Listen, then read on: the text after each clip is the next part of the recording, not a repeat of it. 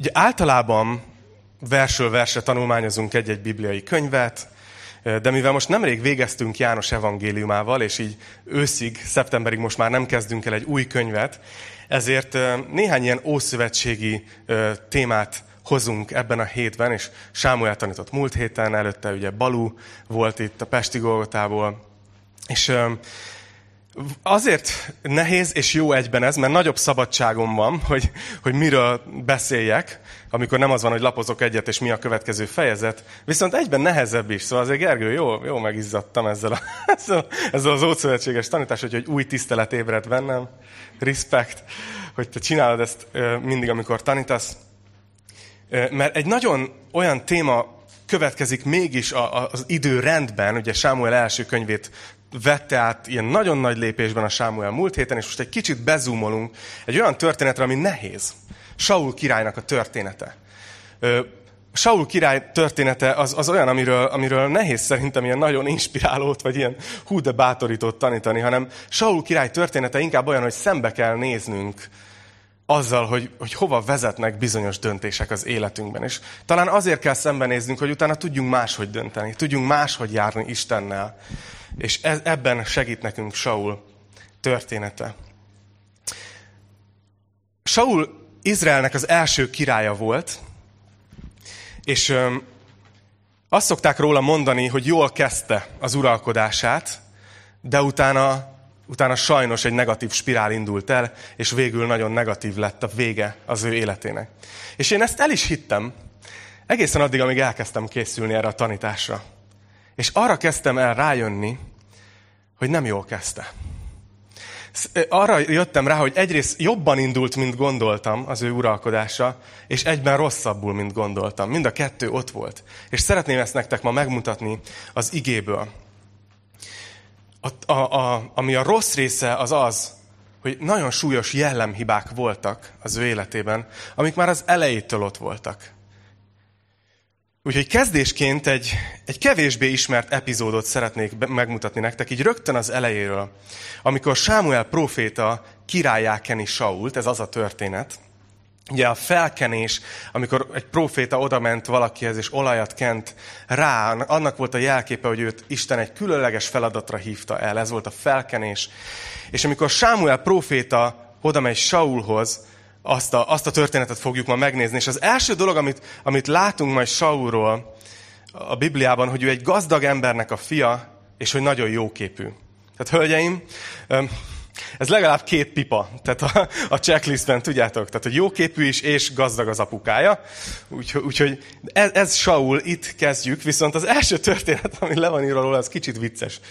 A Bibliában ez a cím, hogy Saul keresi apja szamarait ugye az apja az jó módú volt, és volt sok állata, és egyszer csak elvesztek a szamarak, és Saul megy a segédjével, a szolgájával, hogy megkeressék a szamarakat. És ez az első történet, amiben találkozunk ezzel a fiatal emberrel, aki Izrael királya lesz. Lényeg az, hogy mennek, bejárják az egész, nagyon, talán három megyényi területet, brutál egy területet, és éppen már feladnák, amikor egy városhoz érnek, és megtudják, hogy Sámuel proféta éppen ott van a városban, és meggyőzik őket, hogy kérdezzék meg, hát ő proféta, hát ő csak tudja, hogy hol vannak a szamarak.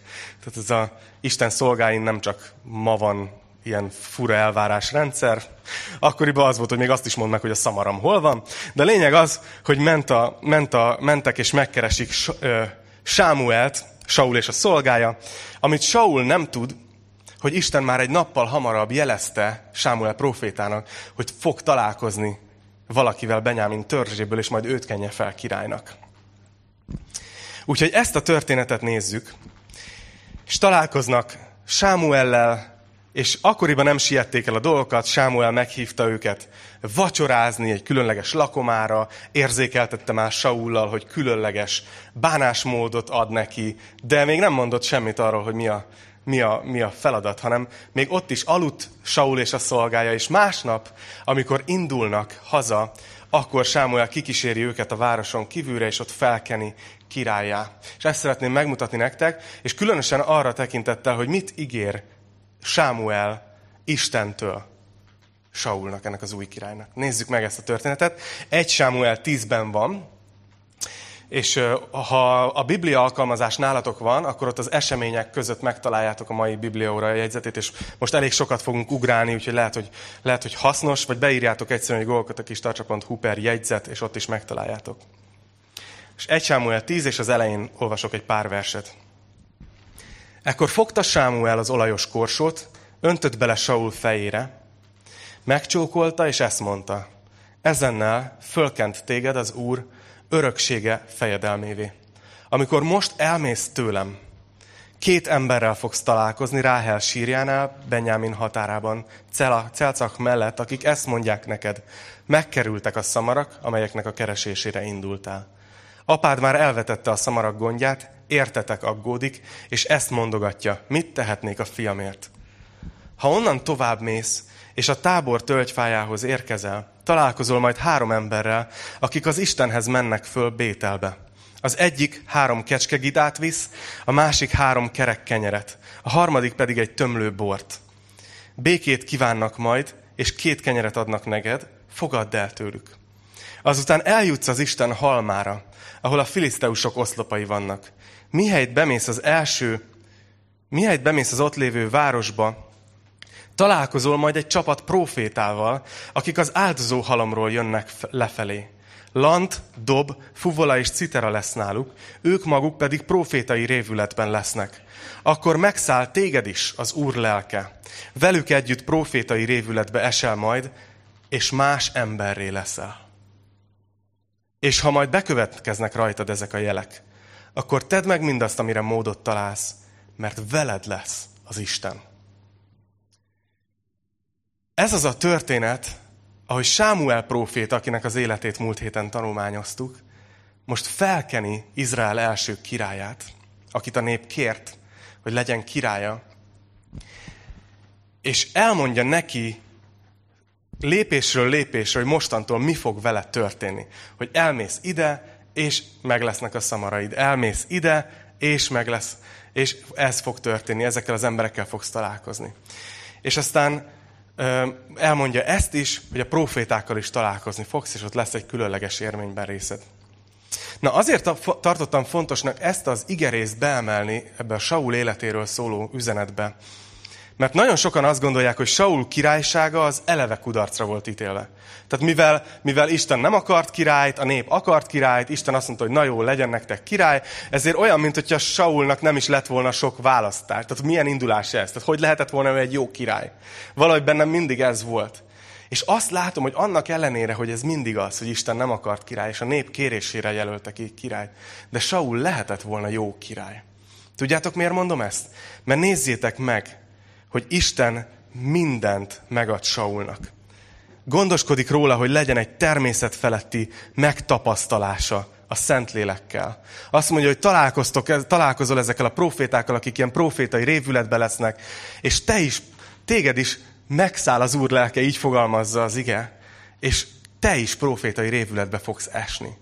Azt mondja Isten Sámuelen keresztül, hogy lesz egy különleges találkozásod a Szentlélekkel, a természet felettivel.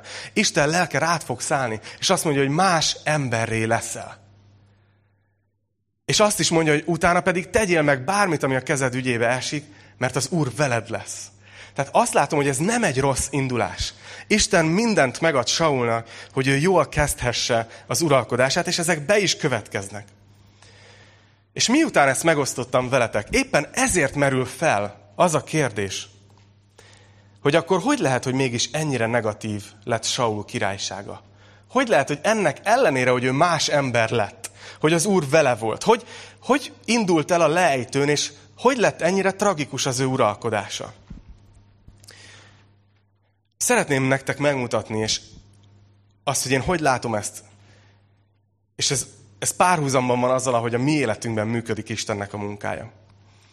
Én úgy látom, hogy Saulban bár történt egy szellemi változás, közben a jelleme, az ő karaktere, abban olyan súlyos hibák voltak, és mivel ezekkel nem nézett szembe, nem kezelte, nem lett rajtuk úrrá az úr segítségével, ezért az egész élete kudarcos lett. És, és szeretném ezeket a jellemhibákat egy néhányat megmutatni nektek. Mert azt hiszem, hogy ez hasonlóan van a mi életünkben is. És nem azzal a szívvel szeretném megmutatni nektek, hogy így nevessünk, hogy há, há milyen béna, hogy nem nézett szembe. Hanem éppen azért, hogy tanulságként, hogy tanuljunk belőle, mert ez ma is felmerül. Nem tudom, hogy ti is vagytok-e úgy, hogy, hogy, hogy valahogy összekapcsolódik a fejetekben az, hogyha valaki megtért, akkor nyilván jó ember lett. Akkor nyilván megrendesült. Nyilván akkor mostantól már nem lesznek zűrös dolgai annyira. Hát megtért, hát csak. És nem tudom, hogy utána vagytok-e úgy, hogy akár évekkel később találkoztok olyan keresztény emberekkel, vagy akár tükörben néztek, vagy megnézitek a illetőt, aki itt beszél, és azt mondjátok, de hát megtért. Hogy lehet, hogy még mindig ilyen hibák vannak az életében? Hogy, hogy? És ilyenkor elkezdjük sokszor kérdésbe vonni, hogy megtérte egyáltalán. És azt látom, hogy Saul életében azt látjuk, hogy két különböző szintje van az embernek. Van a szellemünk, ami újjá születik, amikor megtérünk, és megújul, és egy új ember születik. De ott van, ugye ez az ige is tanítja, hogy ott van az óemberünk még az életünkben, és ott van az emberi személyiségünk, a lelkünk, az énünk, akaratunk, a gondolataink, a jellemünk. És ideális esetben a szellemünk átveszi az uralmat, és a szent lélek átveszi az uralmat, és átformálja a jellemünket is. De ez nem automatikus. Ez nem magától történik, hanem ez egy folyamat. Valaki úgy fogalmazott egyszer, és ez beivódott a lelkembe, hogy a, az öregedés az automatikus az ember életében. Az éretté válás az szabadon választott. És ezt annyiszor megtapasztaltam, hogy tényleg attól csak, hogy, hogy valakinek haladnak az évei előre, nem biztos, hogy felnőttebb lesz a jelleme. Úgyhogy szeretnék ö, megmutatni néhány ilyen, ilyen jellemhibát Saul életében, de mielőtt még kitérnék erre, hagyd térjek ki még egy, még egy kérdésre, hogy akkor mi van a kegyelemmel? Hogy várjál, Attila, te most akkor arról fogsz tanítani, hogy hogy kell szembenézni a dolgainkkal, a vakfoltjainkkal, és, és kezdeni velük valamit. De hát nem azt szoktuk itt tanítani, hogy, hogy hát nem kell semmit tennünk az üdvösségünkért, mert Krisztus mindent elvégzett a kereszten, és, és akkor, akkor most mi van? Figyeljetek, az van, hogy az üdvösségünkért nem kell tennünk semmit. Az üdvösségünk az Isten ajándéka, a bűnbocsánat Isten ajándéka, az új életünk Isten ajándéka. Nem tudunk semmit tenni azért, hogy kiérdemeljük Isten szeretetét. Amikor szembenézünk a jellemünkben dolgokkal, és dolgozunk rajta, akkor Isten nem fog ott állni, hogy na, most már végre kezdesz jó szintet megütni, és most már úgy kezdelek bírni. Ő nagyon szeret minket a jellemhibáinkkal együtt. És talán éppen ezért tudjuk azt megtenni, hogy mégis szembenézünk a jellemhibáinkkal. Mert tudjuk, hogy azok viszont korlátozhatják, hogy Isten hogy használ minket. Hogy milyenek az emberi kapcsolataink. Hogy működnek-e a barátságaink, a házasságunk, a, akármi, a gyülekezeti kapcsolataink, bármi. Ezért nagyon fontos ezzel szembenézni. Úgyhogy nagyon az a célom, hogy ma ne úgy keljetek majd föl innen a székből, hogy, hogy na, nem vagyok elég jó Istennek, mert van egy csomó jellemhibám, úgyhogy megyek és megpróbálom megjavítani magam. Nem ez ennek a tanításnak a célja. Hanem az a célja, és meglátjátok a végére, hogy, hogy merjetek szembenézni azokkal a dolgokkal, amik esetleg vannak bennetek. Ebből ez a kegyelem miatt. Na, mik voltak ezek a, ezek a vakfoltok? Kicsit inspirációt merítettem a Mici Mackóból. Talán ismeritek azt a rajzfilmet, és van benne a tigris, ugye, ez a furcsa, furcsa szereplő, aki mit énekel, hogy ő milyen, hogy jellemzi magát, hogy ez szellemes, kellemes, jellemes tigris, én vagyok magam, ugye ez, ez, a, ez a dal. És az a durva, hogy ezt mondja, hogy szellemes, kellemes, jellemes, és ez az a három dolog, ami abszolút nem illik rá. Tehát mindenki látja maga körül, hogy nem, nem kellemes, nagyon gagyik a poénjai, és nem tudom mi a harmadik. Én feledékeny vagyok, ez egyik hibám. De hogy, de hogy a többiek mind látják, ő nem látja. Ő vakfoltja, és kicsit Saul is ilyen lesz. Úgyhogy őről is háromat, háromat szeretnék kiemelni. Az első dolog, és már, már lapozhattok is az 1 Sámuel 9-hez, mert ott fogom ezt megmutatni nektek. Az első ilyen jellembeli tulajdonsága Saul királynak hogy nagyon egészségtelen volt az önértékelése. És ezt az elejétől a végéig látjuk az ő életében. Az első epizód rögtön, amikor találkozik Sámuellel, még mielőtt, mielőtt felkente volna királyá. Tehát amit az előbb csak így átsiklottam, hogy, hogy találkoznak abban a városban, nagyon érdekes megfigyelni, hogy mit mond Sámuel Saulnak, és hogy Saul hogy reagál rá. Nézzétek! 1 Sámuel 9.18. Azt mondja, Saul pedig a kapuban odalépett Sámuelhez, és megkérdezte, mondd meg nekem, hol van itt a látó háza? Sámuel így felelt Saulnak, én vagyok a látó. Gyere föl előttem az áldozóhalomra, és egyetek ma velem. Reggel majd elbocsátalak, és azt is megmondom neked, amin gondolkozol. A ma három napja elveszett szamarak miatt pedig ne aggódj, mert megkerültek. Különben is kié mindaz, ami becses Izraelben. A tied és az egész családodé. Nézzétek Saul válaszát.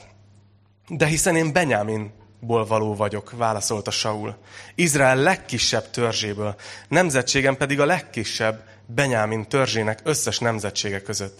Miért mondasz nekem ilyeneket? Sámuel oda megy Saulhoz, és azt mondja, hogy minden, ami Izraelben becses, az a tied lesz, és a családodé.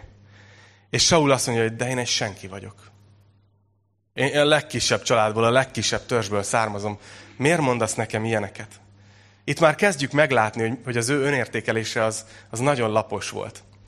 És aztán, amikor bekövetkezik a felkeni, megtörténik ez az egész eseménysor, és Sámuel összehívja Izrael 12 törzsét király választásra, és bár fel van kenve a király, mégis végigcsinálják sorsvetéssel, hogy melyik nemzetség ből jön a király, és akkor meg lesz, melyik törzsből megvan, hogy Benyámin, aztán hogy melyik családból, akkor Saul nagyon furcsa módon reagál. Nézzétek meg! Ez az 1 Samuel 10.21-ben van. Akkor fölvonultatta Benyámin törzsét nemzetségenként, és a sors Matri nemzetségére esett. Majd Kisnek a fiára, Saúra esett a sors, de amikor keresték, nem találták. Király választás van, ráesik a sors Saúra, és nem keresik, és nem találják. Azt mondja, ekkor újból megkérdezték az urat, eljött egyáltalán az az ember? Az úr ezt felelte, igen, itt van elrejtőzött a holmik között. Akkor értefutottak, és előhozták onnan. és amikor odaállt a nép közé, egy fejjel kimagaslott az egész nép közül. Látjátok, végig ezt fogjuk látni az ő életében. Hogy, hogy bár egy fejjel kimagaslik a nép közül, bár jóképű, gazdag család, minden megvan, de ő nagyon keveset gondol magáról, és a rossz értelemben. Nem, nem, a, nem az alázatos értelemben, hanem pont az ellenkezőjét váltja ki belőle. Ilyen példákat most nem fogok, mondani, nem fogok mindenhez felolvasni, de, de megtaláljátok például az 1 Sámuel 15-ben, amikor egy sikeres háború után Saul emlékoszlopot állít magának. Tudjátok, olyan, mintha ha nagyon szeretné mutatni azért, hogy mindenki lássa, hogy én sikeres vagyok, miközben legszívesebben bebújik a holmik közé, mert olyan kicsi az Látjátok ezt a feszültséget az ő jellemében? Kicsit olyan, mint a Shrekben van ez a jelenet, ígérem, nem lesz több mesefilmes idézet ma, de amikor a, a Shrek és a szamár kiérnek az erdőből, és mennek a Fárkvár nagyúrnak a, a várához, és meglátják először, hogy mekkora óriási vára van, és akkor a, és akkor a, tudod, a szamára hatalmas torony láttán így rossz indulatúan felvedi, hogy, hogy vajon mit próbál kompenzálni ez a király, hogy ekkora palotája van. És aztán megérkezik a nagyúr, és ugye így leveszik a lováról. És, és valóban ez van, hogy amikor, amikor mi, mi lehúzzuk magunkat, és megvetjük magunkat, amikor utáljuk magunkat, amikor nem becsüljük azt, akinek Isten teremtett magunkban, akkor elkezdünk különböző dolgokba elmenni. Az egyik ez a kompenzálás, a másik ez a emlékoszlop állítás, hogy próbáljuk mutatni, hogy én milyen sikeresek vagyunk. Ugye, vagy, vagy ott van az, amikor, amikor Saul féltékeny lesz Jonatánra a katonai sikerei miatt, aztán féltékeny lesz Dávidra, és Gergő nem lövöm le, de hogy így hogy, hogy Dávidot tizen akárhány éven keresztül Saul üldözi, és egy, szereti, de közben meg is akarja ölni. És ez úgy látom, hogy ez az egész furcsa, zavarodott jellem, ez abból adódik, hogy ő végig nem hitte el, hogy Isten, hogy Isten őt kiválasztotta, és szereti, és elég értékesnek tartja. Ott van egy másik példa, amikor, amikor Sámuel késik hogy bemutasson egy áldozatot egy csata előtt, és a nép kezd elszéledni. Saul úgy dönt, hogy, hogy ideje kézbe venni a dolgokat, és ő maga bemutatja az áldozatot. És aztán Sámuel, amikor megérkezik, akkor, akkor rá is mutat erre, amitről egész eddig beszéltem, hogy mi Saulnak a nagy problémája. Nézzétek, 1 Sámuel 15, 17-ben ezt olvassuk, hogy Sámuel ezt mondta. Milyen kicsiny voltál a magad szemében. És mégis Izrael törzseinek a fejévé lettél. Felkent téged királyává az Úr. És az a durva, hogy ez az esemény ez egy évvel azután van, hogy királyá választották Sault. Az első éve után már annyi minden van a számláján, hogy Isten úgy dönt, hogy küld egy üzenetet Sámuellel, hogy elveszi tőle a királyságot. És ezt olvassuk ott a 30. verstől, hogy, hogy Saul beismeri, hogy hibázott, de figyeljétek meg, hogy ez vajon egy igazi bocsánatkérése. Nézzétek, azt mondja, hogy ő pedig ezt mondta, védkeztem, de azért add meg nekem a tiszteletet, népem vénei és Izrael előtt. Jöjj vissza velem, hogy leboruljak Istened az Úr előtt. Ekkor megfordult Sámuel, követte Sault, és Saul leborult az Úr előtt. Látjátok az ő jellemében? Hogy, hogy még itt is, amikor egy nagyon nagy hibát követ el, még akkor is az imidzse a fontosabb. Azt mondja, hogy, hogy, hogy védkeztem, és a következő szó az már az, hogy de tedd meg nekem azt a tiszteletet, hogy visszajössz velem, hogy nem hozol szégyenbe. Ennek az embernek olyan kicsi az önértékelése, hogy nem tud hibázni. Nem tud beismerni. Tudjátok, mi a tragikus ebben? Hogy Saul egy nagyon tehetséges ember volt. Nem csak, hogy az Úr leszállt rá, vele volt, de Saul maga egy hihetetlenül tehetséges ember volt. Le vannak írva a csatái a stratégiája, hogy mit talált ki, hogy hogy győzött le olyan ö, ellenséges csapatokat, akiket már év, évtizedek, év, évek óta nem tudott Izrael legyőzni. És Saul megtette. Egy kiváló hadvezér volt, egy tehetséges, ügyes srác. De mivel folyamatosan bizonyítani akart, folyamatosan az imázsára figyelt, fontosabb lett számára a látszat, mint hogy engedelmeskedjen Istennek. És, és nem is tudja ezt elengedni. Tudjátok, mi a, a tragédia? Hogy, hogy ez az első év végén történt, hogy Isten azt mondja neki, hogy Isten elveszi tőled a királyságot. És Saul még 19 évig kapaszkodik a trónjába. Gondoljatok bele. 19 éven át úgy volt király, hogy tudta, hogy Isten már őt nem akarja királynak. De kapaszkodott. Szóval ez az egészséges önértékelés, ez, ez nagyon fontos az életünkben, és egy ideig azt hittem, hogyha valaki ilyen nagyon lehúzza magát, az az alázat, és hogyha valaki nagyon nagyképű, akkor, akkor ő neki nagyon túlerős az önértékelés. De arra jöttem rá, hogy a legtöbben küzdködünk ezzel. Nem tudom, ti hogy vagytok vele, én biztos, hogy küzdködök ezzel. Hogy folyamatosan vannak olyan hangok, amelyek azt mondják, hogy nem vagy elég jó, tudod? És lehet, hogy azt hiszik rólad, hogy, hogy letettél valamit az asztalra, vagy, vagy valamiben ügyes vagy, de ha tudnák, hogy milyen vagy igazából, pff, akkor aztán nem le, üres lenne a rojál vasárnap délelőtt. Ott van, jönnek ezek a hangok, és ott van a kísértés mindig, hogy az ember a látszatra menjen. De ott van ez az életünkben, nem? Annyi helyen. És ezért annyira fontos, hogy egészséges legyen az önértékelésünk. És a végén elmondom, hogy szerintem mi ennek a titka. De nézzük a másodikat. Második jellemhibát. Úgy látom, hogy Saul életében a második ilyen jellemhiba, hogy ő soha nem hibás. Mindig más a hibás. Saul képtelen vállalni a felelősséget a saját hibáiért. Hagy térjek vissza arra a jelenetre, amikor bemutatta az áldozatot, ugye Sámuel nélkül, elkapkodta, ő akarta kézbe venni a, a, a, a dolgokat. És itt látni fogjuk az 1 Sámuel 13-ban azt a jelenetet, amikor Sámuel szembesíti ezzel a 11. verstől. Azt mondja, de Sámuel megkérdezte, mit tettél?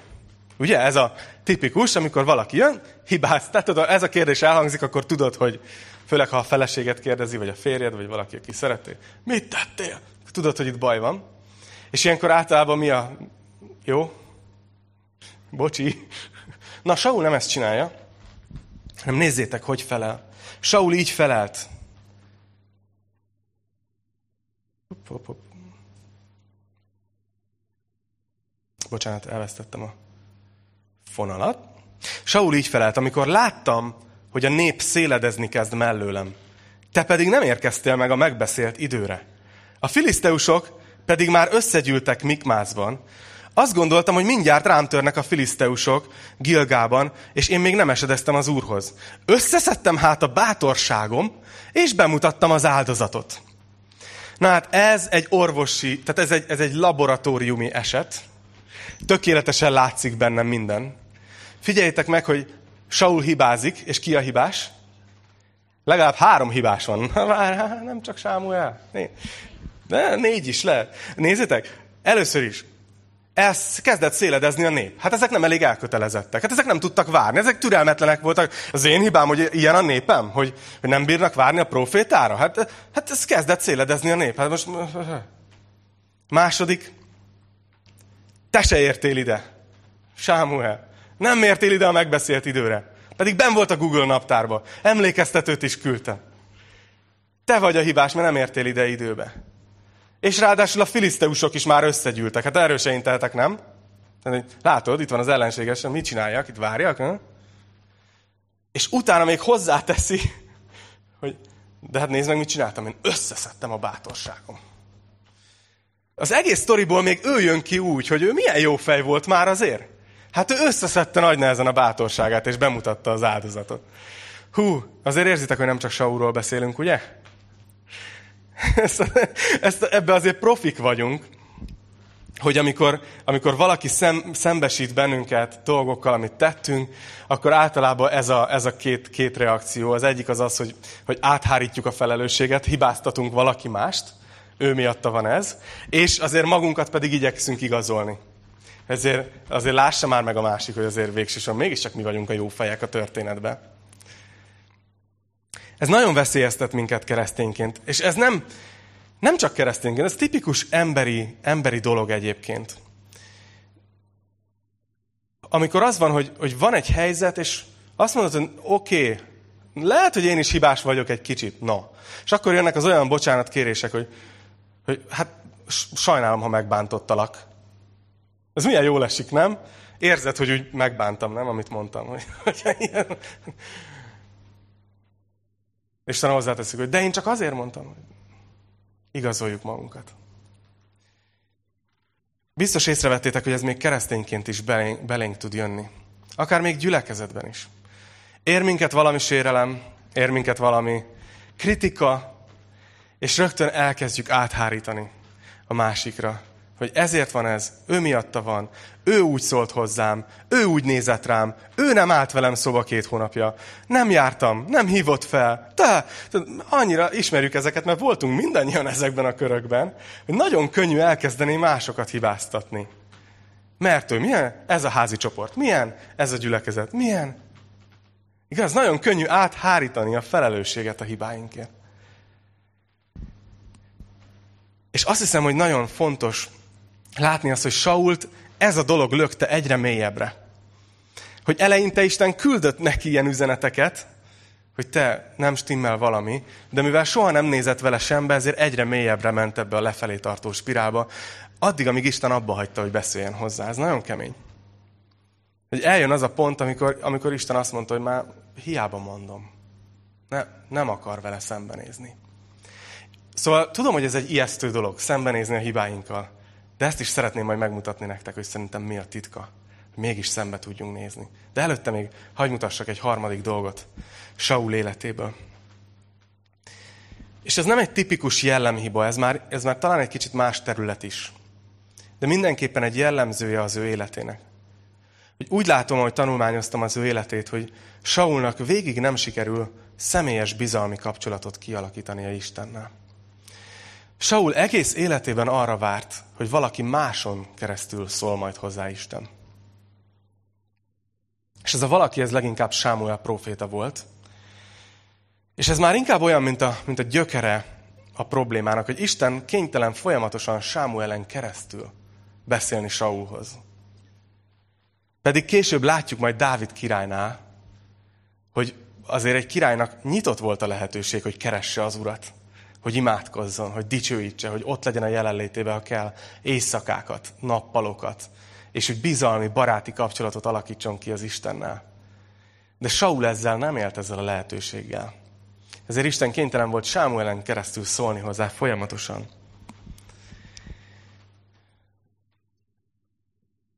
És itt látni fogjuk, hogy miért. Nézzétek, 1 Sámuel 15.10-ben ezt mondja, hogy akkor így szólt az úrigéje Sámuelhez. Megbántam, hogy királyát tettem Sault. És elmondja az úr, hogy miért bánta meg, hogy királyát tette Sault. Nézd, mert elfordult tőlem. És nem teljesítette, amit megparancsoltam neki. Isten olyan, mint hogyha, mint hogyha ilyen szomorúan, szinte féltékenyen, megbántottan mondaná ezt. Hogy én akartam vezetni. Én ott, ott voltam vele. Adtam neki a szent lelket. És ő, ő elfordult. Nem tudom, hogy tudjátok, egy beszélgetésben valakivel beszélgetsz, talán nincs annál fájóbb dolog, amikor fogja magát, és egyszerűen elfordul. Abba benne van minden, hogy nem vagy fontos, hogy nem érdekel a véleményed. Minden. És ezt mondja Isten Saulról, hogy ő, ő tőlem elfordult. Nem akart hallani. És a történet, amikor ez a legjobban látszik, az az, amikor Saul próbál jól dönteni egy háborúval kapcsolatban. És tudja, hogy azért kell Isten véleménye ehhez. Próbálja megtudni Isten véleményét, csak az a helyzet, hogy a, a szócső, akin keresztül Isten egy életen át szólt hozzá, meghalt. Sámuel meghalt. És Saul ott van, meglett felnőtt, érett férfiként, királya Izraelnek húsz éve, és nem tudja, hogy hogy halljon az Istentől. És nagyon durva dolgot csinál, 1 Sámuel 28, nézzétek, megkérdezte Saul az urat, még nem ez a durva, de az úr nem válaszolt neki sem álomban, sem az urimmal, sem a proféták által. Tehát Saulnak látjuk itt a vergődését, hogy próbálja megtudni Isten akaratát, és Isten nem szól már hozzá. És Saul akkor egy, egy nagyon furcsa dolgot lesz. Azt mondja, ekkor ezt mondta Saul a szolgáinak. Keressetek nekem egy halott idéző asszonyt. Elmegyek hozzá, és őt kérdezem meg. Szolgái ezt felelték neki. Van itt én dorban egy halott idéző asszony. Saul ekkor elváltoztatta a külsejét, más ruhát vett magára, és elment két emberével. Azért gondoljatok bele, hogy hol tart Saul Izrael királya. Hogy kénytelen e, a, mágiához akar folyamodni, hogy megtudja Isten akaratát. Ezért itt érezzük, hogy na- nagyon nagy baj van. És hogy ő, aki az egész országból kiírtatta a halott idézőket, most áruhát vesz, és megy egy halott idézőhöz. Szóval, amikor éjjel odaértek az asszonyhoz, ezt mondta, kérj jövendőlést a halottaktól, és idézd meg nekem, akit mondok neked. De az asszony ezt felelte, figyeljétek, magad is tudod, mit tett Saul? Hogyan írtatta ki az országból a halott idézőket és a jövendőmondókat? Miért akarsz csapdába ejteni és megöletni engem? A következő mondat az még hátborzongatóbb. De megesküdött neki Saul az Úrra. Az élő Úrra mondom, hogy nem ér téged büntetés emiatt. Akkor az asszony megkérdezte, kit idézzek meg neked? Ő így felelt, Sámuelt idéz meg nekem. Ez a történet egyben tragikus, szánalmas és szomorú. Ami következik, és ezt már nem olvasom fel, de hogy, a, hogy Sámuel proféta valóban megjelenik. És onnan tudjuk, hogy ez nem a dolgok szokásos rendje volt, tehát ez nem a mágiát igazolja, hogy akkor tényleg működik, hogy maga a halott idéző asszony megrémül. Tehát ő ilyet még nem látott. Hogy tényleg megjelenjen valaki, akit ő megidézett. De tényleg olyan, mint hogyha Isten azt mondaná, hogy na jó, Saul, csak hogy lásd, hogy milyen mélyen vagy.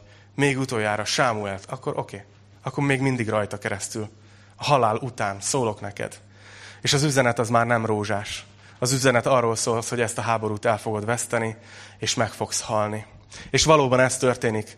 Saul élete így, él, így ér véget, hogy, hogy elmegy ebbe a háborúba, és amikor vesztésre állnak, akkor még látjuk utoljára, hogy nem tud szembenézni felnőtt férfiként, érett férfiként a sorsával, hanem megkéri a fegyverhordozóját, hogy ölje meg.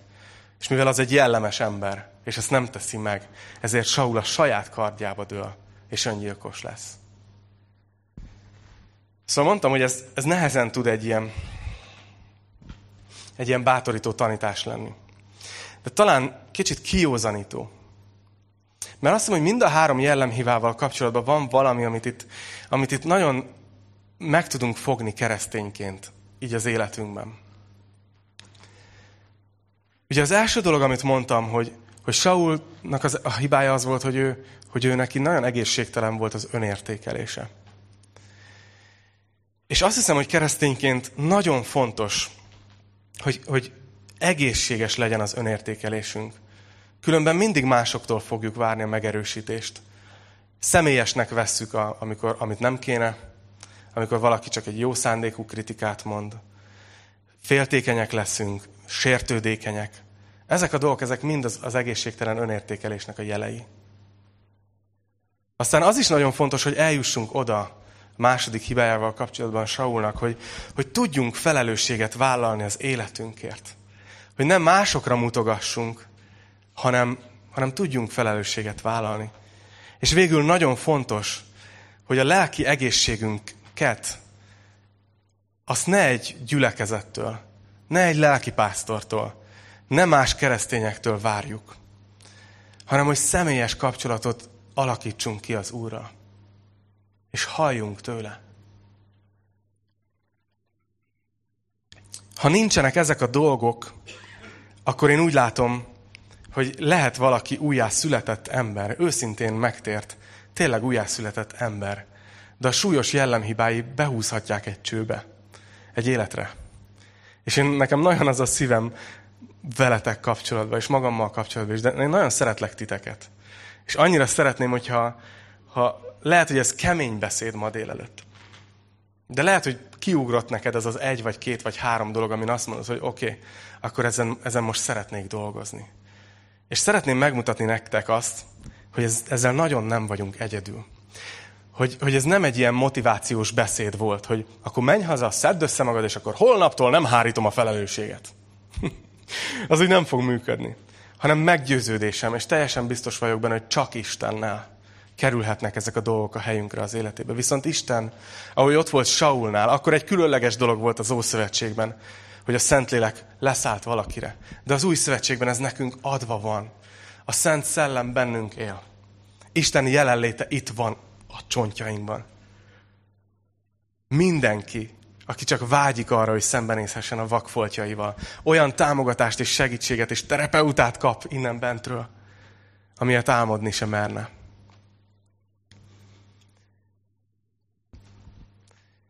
Hagy mutassam meg nektek ebben a három dolgot. Például itt van ez az egészséges önértékelés. Én úgy látom, hogy az igazi, az igazi megoldás az egészségtelen önértékelésre az az, amikor igazán elhisszük az evangéliumot. Az evangélium az egy kétoldalú dolog.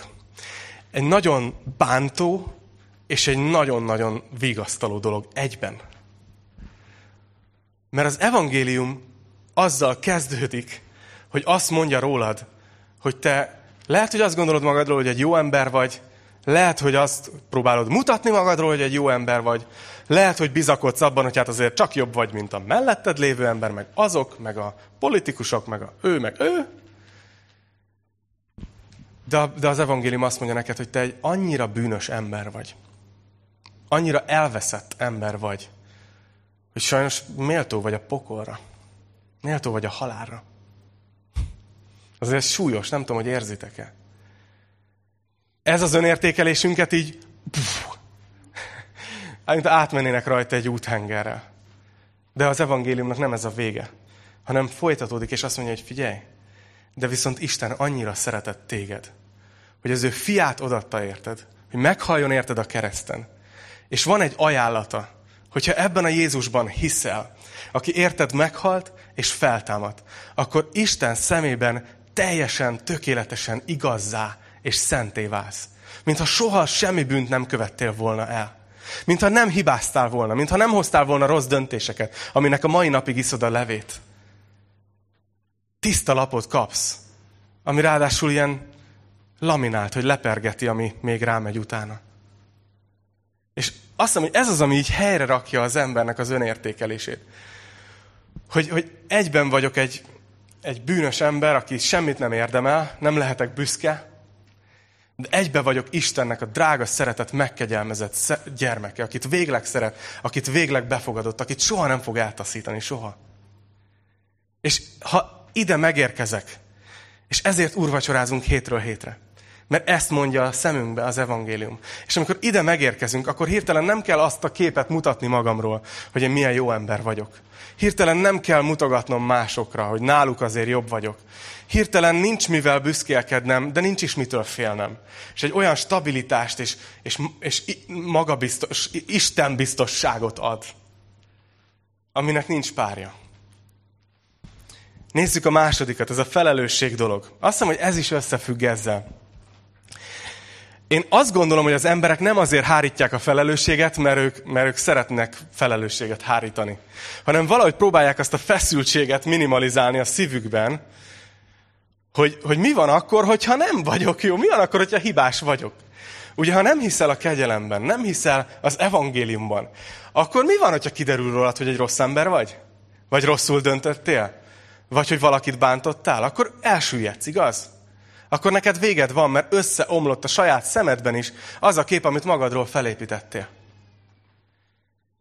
De abban a pillanatban, amikor tudod, hogy ott a kegyelem, amikor tudod, hogy az értékedet nem az határozza meg, hogy te annyira jó ember vagy, és jól döntesz, és nem hibázol, hanem az értékedet az határozza meg, hogy Krisztusban vagy, akkor hirtelen azt tudod mondani, akár egy nagy hiba után is, hogy bocsánat, ezt, ezt nagyon elrontottam. És anélkül, hogy vesző de. Anélkül, hogy azt mondanád, hogy de azért a másiknak is volt ebbe része. Én onnan tudom egyébként, hogy valaki tényleg, tényleg nem hárít felelősséget, hogy felvállalja az egész problémát saját felelősségként. Az nem azt jelenti, hogy a másiknak nincs benne része, de nagyon árulkodó az, hogy valaki ezt szóba hozza-e. Vagy azt mondja, hogy az a másik embernek a dolga. De ami az én rész, én a teljes felelősséget vállalom, ami rám esik ebből a részből, és nem keresek mentségeket, nem keresek kibúvót, nem igazolom magam.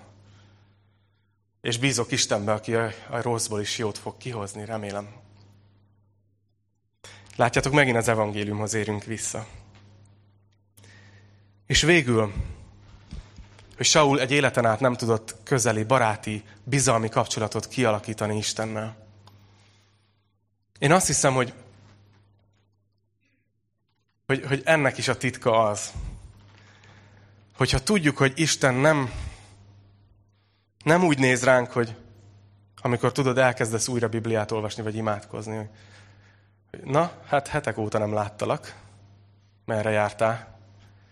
Vagy, hú, hát, néha így, így képzelem el, mint hogy ha Isten olyan lenne, mint én, akkor tudod, de jól áll a kezedbe a Biblia. Fura érzés, nem? Tudod? Isten nem ilyen. Isten nem ilyen. Az a durva, hogy amikor mi elkezdünk hozzá közelíteni, akkor, akkor ő várt minket. Ő már ott volt. Ő vágya.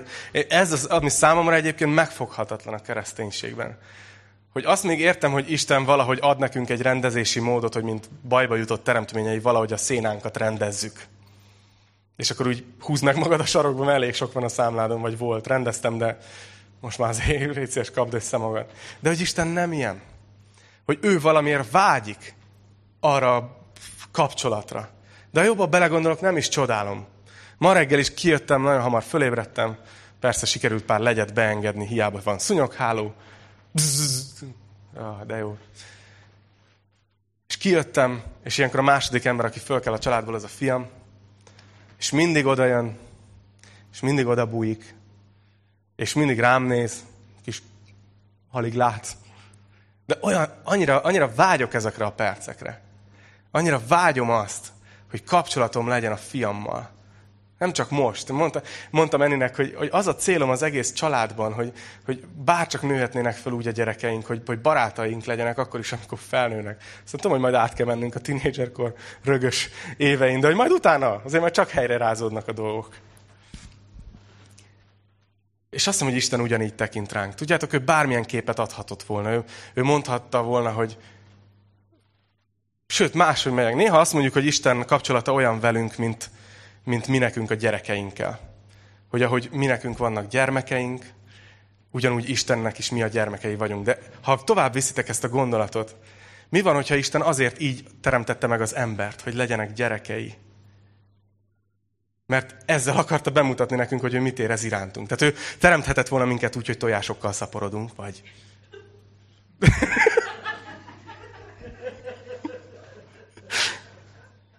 Vagy a gólya. Na, a lényeg az, hogy Isten nem véletlenül adta ezt a kapcsolatot, és, és ahogy mi szeretjük egymást a gyerekeinkkel. És ha még nincsen gyereketek, akkor is tudom, hogy tudjátok, milyen ez az érzés, mert volt szülőtök. Vagy van. És nem voltak tökéletesek, valószínűleg sok sebből vérzett, minden család szinte diszfunkcionális. Úgyhogy ha ti is egy ilyenben éltek, akkor Isten hozott. Mindennyiunknak megvannak a jellemhibáink, dolgozunk rajta. De látjátok, Isten azt szeretné, hogyha tudnátok, hogy ő vár titeket, ő szeretne kapcsolatot.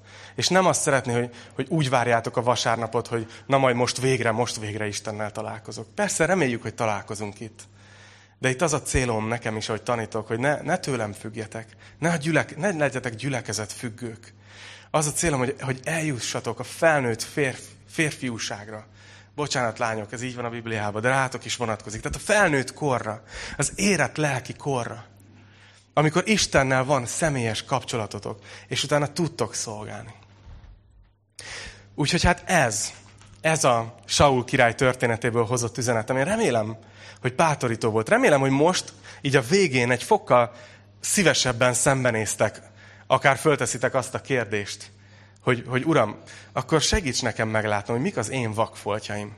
Mik azok a jellemhibák, amik esetleg távol tartanak attól, hogy, hogy a teljes potenciálomat így megéljem a te szolgálatodban, hogy kihozzam mindazt, amit, amit te belém teremtettél.